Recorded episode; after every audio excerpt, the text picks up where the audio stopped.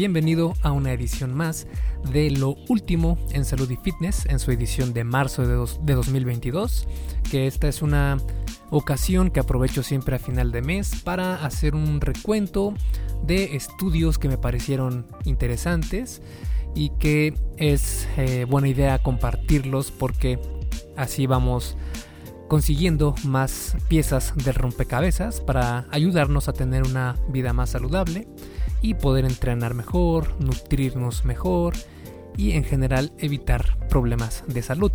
En esta ocasión vamos a ver cómo ejercitarse después de recibir la vacuna anti-COVID podría aumentar la eficacia de esta.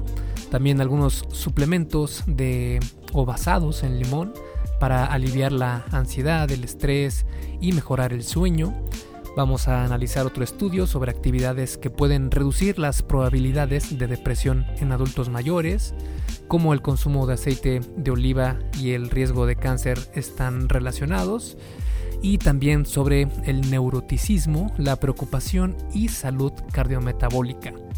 Recuerda que este y todos los episodios del podcast son traídos a ti por Fase 1 Origen, mi videocurso sobre salud y fitness para aquellas personas que van comenzando y están dando sus primeros pasos en esto del fitness y eh, lo han intentado antes, pero no pueden eh, quedarse con esta, estos hábitos de comer mejor y de ejercitarse y por lo mismo terminan dejándolo. Así que fase 1 origen está pensado con este perfil en mente de eh, crear hábitos sustentables, muy saludables y también eh, quedarse con esta eh, práctica tan benéfica y saludable que es hacer ejercicio. Si quieres conocer qué incluyen estos cursos, puedes ir a esculpetucuerpo.com diagonal fase 1, todo junto, sin espacio, y el número 1 con número, no con letra. Fase 1. Y bueno, sin más entonces te dejo con el episodio, número 142 de la arte y ciencia del fitness, el podcast de esculpetucuerpo.com. Yo soy Mike García y te veo en dos segundos. El primer estudio habla sobre cómo ejercitarse después de recibir la vacuna anti-COVID podría aumentar la inmunidad. Las vacunas son una medida eficaz de salud pública, pero la inmunidad proporcionada a nivel individual puede variar considerablemente. Se ha encontrado que el ejercicio habitual reduce el riesgo de mortalidad por enfermedades infecciosas y el ejercicio antes de la inmunización ha aumentado la respuesta de anticuerpos en la mayoría de estudios. Sin embargo, se necesita más claridad sobre los efectos de una sola sesión de ejercicio después de la vacunación y el mecanismo por el cual el ejercicio influye en la eficacia de la vacuna. Este estudio entonces se realizó en dos partes, donde se incluyó una rama humana que investigó el efecto del ejercicio después de la vacunación y una rama en roedores que examinó el papel del interferón alfa en el efecto del ejercicio sobre la respuesta a la vacuna. Un total de 48 participantes recibieron vacunas contra la influenza, eh, con 42 participantes incluidos en el análisis final.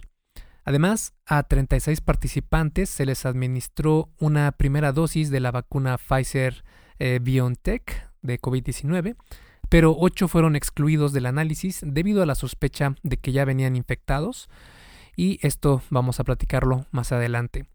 Los criterios de inclusión requerían la participación regular en ejercicio moderado o vigoroso, al menos dos veces por semana, con al menos una sesión semanal de 50 minutos o más. Se recogieron muestras de sangre antes de la vacunación y de nuevo dos y cuatro semanas después se administró una segunda dosis de vacuna al grupo COVID-19 en la semana número 3 sin una sesión de ejercicio prescrita. Los participantes fueron asignados al azar a grupos de ejercicio o de control.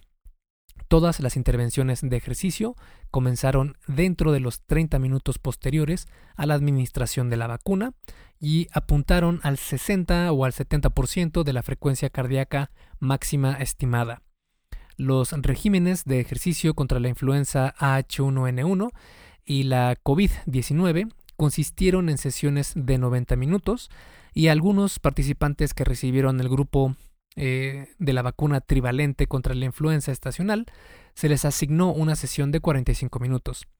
Los grupos de influenza utilizaron bicicletas ergométricas y el grupo de COVID-19 trotó en una pista al aire libre.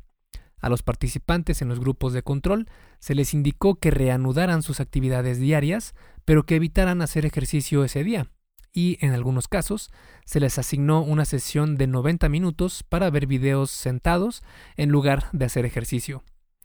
Los resultados mostraron que la respuesta de anticuerpos aumentó a las 2 y 4 semanas en todos los grupos que realizaron sesiones de ejercicio de 90 minutos, en comparación con los controles inactivos. Las sesiones de 45 minutos no aumentaron los anticuerpos en comparación con los controles. El ejercicio no se asoció con un aumento de los efectos secundarios de la vacuna. En la rama de roedores de este estudio se estructuró de manera similar, con algunas ratas realizando sesiones de ejercicio poco después de la vacunación. Y aquí los grupos de ejercicio también exhibieron una respuesta de anticuerpos más fuerte que los controles inactivos. Y aquí como anotación, el grupo de COVID-19 no se sometió a pruebas de anticuerpos contra el SARS-CoV-2 antes de la vacunación y 8 de los 36 participantes exhibieron una respuesta de anticuerpos a la vacunación notablemente mayor que el resto. Su respuesta en anticuerpos eh, sugiere una posible infección previa. Estos participantes fueron excluidos del análisis final para evitar cualquier tipo de información errónea. El segundo estudio de esta edición de marzo de 2022 es sobre suplementos de verbena de limón para combatir la ansiedad, el estrés y mejorar el sueño. En este aspecto, la ansiedad puede afectar negativamente al sueño y comúnmente se trata con productos farmacéuticos, pero debido a los efectos secundarios de estos medicamentos, incluido la adicción, existe un interés creciente en los suplementos botánicos para mejorar la ansiedad y el sueño.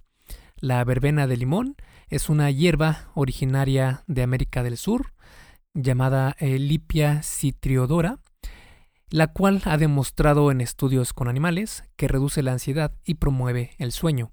Pero ¿podría hacer lo mismo con las personas? Para eso se realizó este ensayo controlado aleatorio de 8 semanas con 40 participantes que tenían 38.7 años de edad en promedio. Estos participantes tomaron 400 miligramos de un extracto de verbena de limón purificado o un placebo una a dos horas antes de dormir. Se evaluaron varios marcadores bioquímicos y niveles autoinformados de ansiedad y sueño al inicio y en los meses 1 y 2. Después de un periodo de lavado o de limpieza, que es un periodo en el cual no consumen el suplemento, que duró cuatro semanas, los participantes completaron nuevamente los cuestionarios, de sueño y ansiedad para medir los efectos psicológicos de la intervención sin la suplementación con verbena, de limón. Los participantes también usaron, usaron rastreadores de actividad Fitbit, que son estas pulseras que se utilizan para medir el gasto calórico, la actividad, los pasos diarios, etc. Esto lo realizaron durante 7 días, durante el mes 1, el mes 2 y después del periodo de lavado de, o de limpieza de 4 semanas para registrar las variables relacionadas con el sueño. Los resultados mostraron que el grupo de verbena de limón mostró puntuaciones mejoradas para la ansiedad en el mes 2 y después del periodo de lavado o de limpieza de 4 semanas.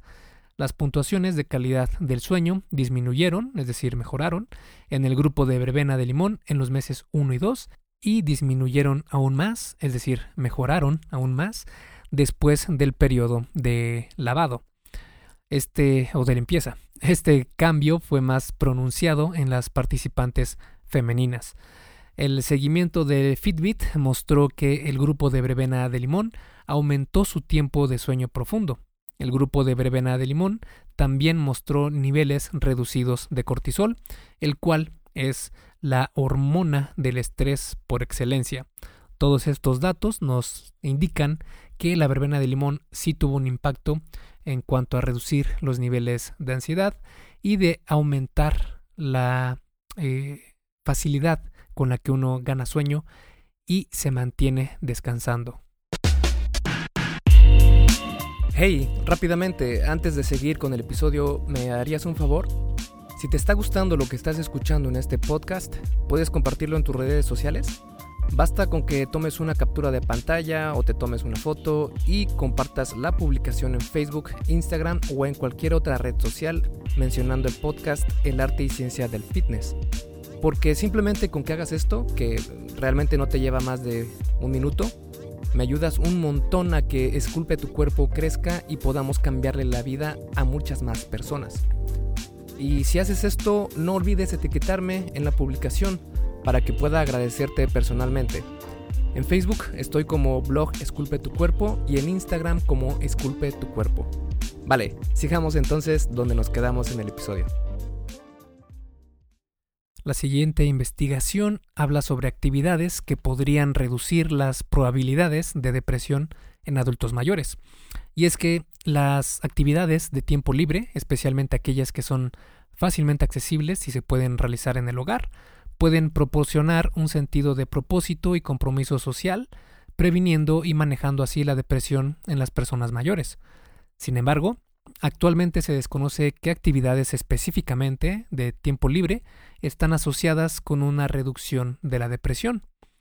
Este estudio fue de cohorte prospectivo e incluyó a 19.134 participantes del estudio de salud y jubilación, que es un estudio longitudinal en curso que encuestó a más de 37.000 personas mayores de 50 años que viven en los Estados Unidos. Las actividades de tiempo libre se midieron cada cuatro años y la depresión se midió cada dos años utilizando la escala de depresión del Centro de Estudios Epidemiológicos y las puntuaciones van del 0 al número 8 y las puntuaciones más altas indican peor depresión. Se seleccionaron siete actividades que eran leer, escribir, hornear o cocinar algo especial, hacer ropa o tejer, trabajar en un pasatiempo o proyecto, asistir a un club deportivo o social y asistir a reuniones no religiosas. Los resultados mostraron que la lectura fue la actividad más común, seguida de hornear o cocinar algo especial, seguida de trabajar en un pasatiempo o proyecto y también escribir. Después de ajustar las variables de confusión, los participantes que estaban con pasatiempos o proyectos semanales o mensuales tenían aproximadamente un 20% menos de probabilidad de depresión en comparación con los que no participaban en esas actividades. Participar en clubes tuvo una relación dosis-respuesta con la depresión, es decir, la asistencia mensual a estos clubes se asoció con un 15% menos de probabilidad de depresión y la asistencia semanal tuvo un 22% menos de probabilidades de depresión en comparación con no participar en clubes.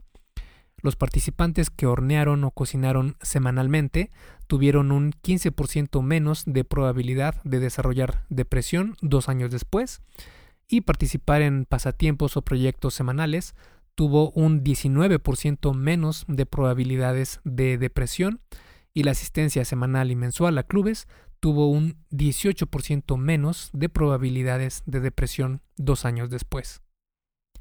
El siguiente estudio es sobre el consumo de aceite de oliva y el riesgo de cáncer. Un metaanálisis de estudios observacionales, que recordemos que un metaanálisis es un estudio de estudios, realizado en 2011, encontró una asociación entre el consumo de aceite de oliva y la reducción del riesgo de cáncer en humanos. Desde entonces se ha publicado una cantidad considerable de investigaciones relevantes y como tal se justificaba realizar un nuevo metaanálisis actualizado. Este metaanálisis se realizó con 45 estudios observacionales que examinaron la asociación entre el consumo de aceite de oliva y el riesgo de varios tipos diferentes de cáncer. De los 45 estudios, 37 fueron estudios de casos y controles, con 17.369 casos y 28.294 controles. Y 8 fueron estudios de cohorte. Un estudio de cohorte es un tipo de investigación observacional y analítica en la que se hace una comparación de la frecuencia de aparición de un evento entre dos grupos, uno de los cuales está expuesto a un factor que no está presente en el otro grupo, para así poder deducir algunos resultados. Los tipos de cáncer estudiados con mayor frecuencia fueron los cánceres gastrointestinales, cáncer de mama, cánceres del tracto aerodigestivo superior y los cánceres del tracto urinario. Los resultados mostraron que el nivel más alto, en comparación con el más bajo, de consumo de aceite de oliva se asoció con un riesgo 31% menor de desarrollar cualquier tipo de cáncer. En los análisis de subgrupos, el nivel más alto, en comparación con el más bajo, de consumo de aceite de oliva se asoció con un riesgo 23% menor de cánceres gastrointestinales, un riesgo 33% menor de cáncer de mama, un riesgo 26% menor de cánceres del tracto aerodigestivo superior y un 54% menor riesgo de cánceres del tracto urinario. Los investigadores detectaron un sesgo de publicación significativo para el análisis general y para los subgrupos de cáncer de mama y cánceres gastrointestinales. Alrededor de dos terceras partes de los estudios fueron de calidad metodológica alta y los estudios restantes fueron de calidad moderada, lo que nos indica que si bien estos resultados pueden estar un poco exponenciados, sí que nos muestran que el aceite de oliva es una muy buena eh, opción para cocinar nuestros alimentos y en específico porque eh, tiene un punto de humeo y de descomposición muy alto en el cual eh, soporta bien temperaturas altas, lo cual evita que se formen ciertos compuestos dañinos para el ser humano. Además de que, como se puede ver en este, en este estudio, en este metaanálisis, también hay ciertos factores que podrían incluso no solo eh, evitar que se formen estos compuestos negativos, sino también proveer de eh, mayor calidad en cuanto a nutrientes de los que se pueden encontrar con otras fuentes de grasa, por lo cual es una gran, gran opción para cocinar tus alimentos. Y en el último estudio que vamos a analizar en esta ocasión, vamos a hablar del neuroticismo, la preocupación y la salud cardiometabólica. La evidencia sugiere que la ansiedad está asociada con un mayor riesgo de enfermedades cardiometabólicas incidentales, incluidas las enfermedades cardíacas y la diabetes. Sin embargo, la eh, trayectoria del riesgo cardiometabólico a lo largo del tiempo se desconoce a gran medida. El neuroticismo y la preocupación son dos rasgos de personalidad muy ligados a la ansiedad. El neuroticismo se caracteriza por una tendencia a percibir las experiencias como amenazantes, la sensación de que los desafíos son incontrolables y emociones negativas frecuentes y por lo general desproporcionadamente intensas entre muchas situaciones. La preocupación es un mecanismo de afrontamiento que permite a las personas prepararse para futuras amenazas y puede eh, ser abrumador en muchas ocasiones. Los niveles más altos de neuroticismo y preocupación entonces estarían asociados con un mayor riesgo cardiometabólico. Para responder a esta pregunta, se realizó este estudio de cohorte prospectivo, donde se examinó la asociación entre el neuroticismo y la preocupación con el riesgo cardiometabólico en 1.561 hombres sanos de entre 33 a 84 años de edad al inicio del estudio. 97% de estos hombres eran de raza blanca, de tez blanca, y se realizó durante un seguimiento promedio de 23 años. En 1975, el neuroticismo se evaluó con una forma abreviada del intervalo de personalidad de Eysenck y la preocupación se evaluó mediante un cuestionario que pedía a los participantes que calificaran cuánto se preocupaban por 20 elementos diferentes. Se evaluaron siete factores de riesgo cardiometabólico, es decir, cosas como la presión arterial sistólica, la presión arterial diastólica, el colesterol total, triglicéridos, etc. Cuando los participantes indicaron el uso de medicamentos para atacar cualquiera de los factores de riesgo antes mencionados, por ejemplo el uso de estatinas para el colesterol, se les asignó a la categoría de alto riesgo para ese factor de riesgo en sí. Los resultados mostraron que después de ajustar la edad inicial, la TES, la ocupación del padre, la educación, los ingresos familiares, el estado civil y los antecedentes familiares de enfermedades cardíacas, hubo una asociación entre un mayor eh, neuroticismo y la preocupación con un riesgo cardiometabólico elevado a lo largo del tiempo. Sin embargo, después de un mayor ajuste para los comportamientos de salud, como la actividad física o el consumo de, alcohol, por ejemplo, esta asociación dejó de ser significativa para eh, la preocupación. De manera similar, cada desviación estándar del neuroticismo y la preocupación se asoció respectivamente con un riesgo del 13 y 10% mayor de tener al menos seis marcadores de riesgo cardiometabólico en la categoría de alto riesgo. Sin embargo, estas asociaciones ya no fueron significativas después de ajustar las conductas de salud. Como nota, debido a que la muestra se limitó a hombres blancos eh, de nivel socioeconómico más alto, es posible que los resultados no se puedan generalizar a la mayoría de la población o a individuos de otros grupos étnicos o demográficos, porque eh, pues no se pueden extrapolar la mayoría de estos resultados.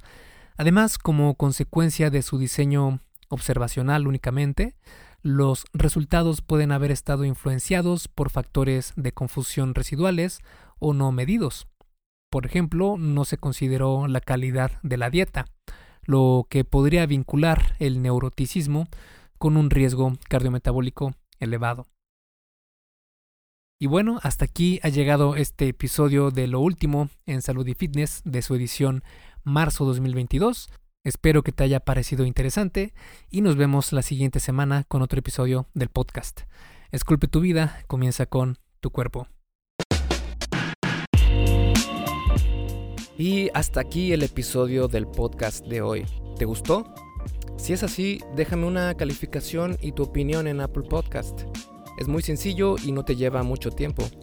Con esto me ayudas a que el podcast suba en el posicionamiento de Apple y así podamos llegar a más personas. Si tienes alguna duda o sugerencia, puedes mandarme un email a contacto. Veo absolutamente todo lo que me llega al mail y respondo personalmente a todos.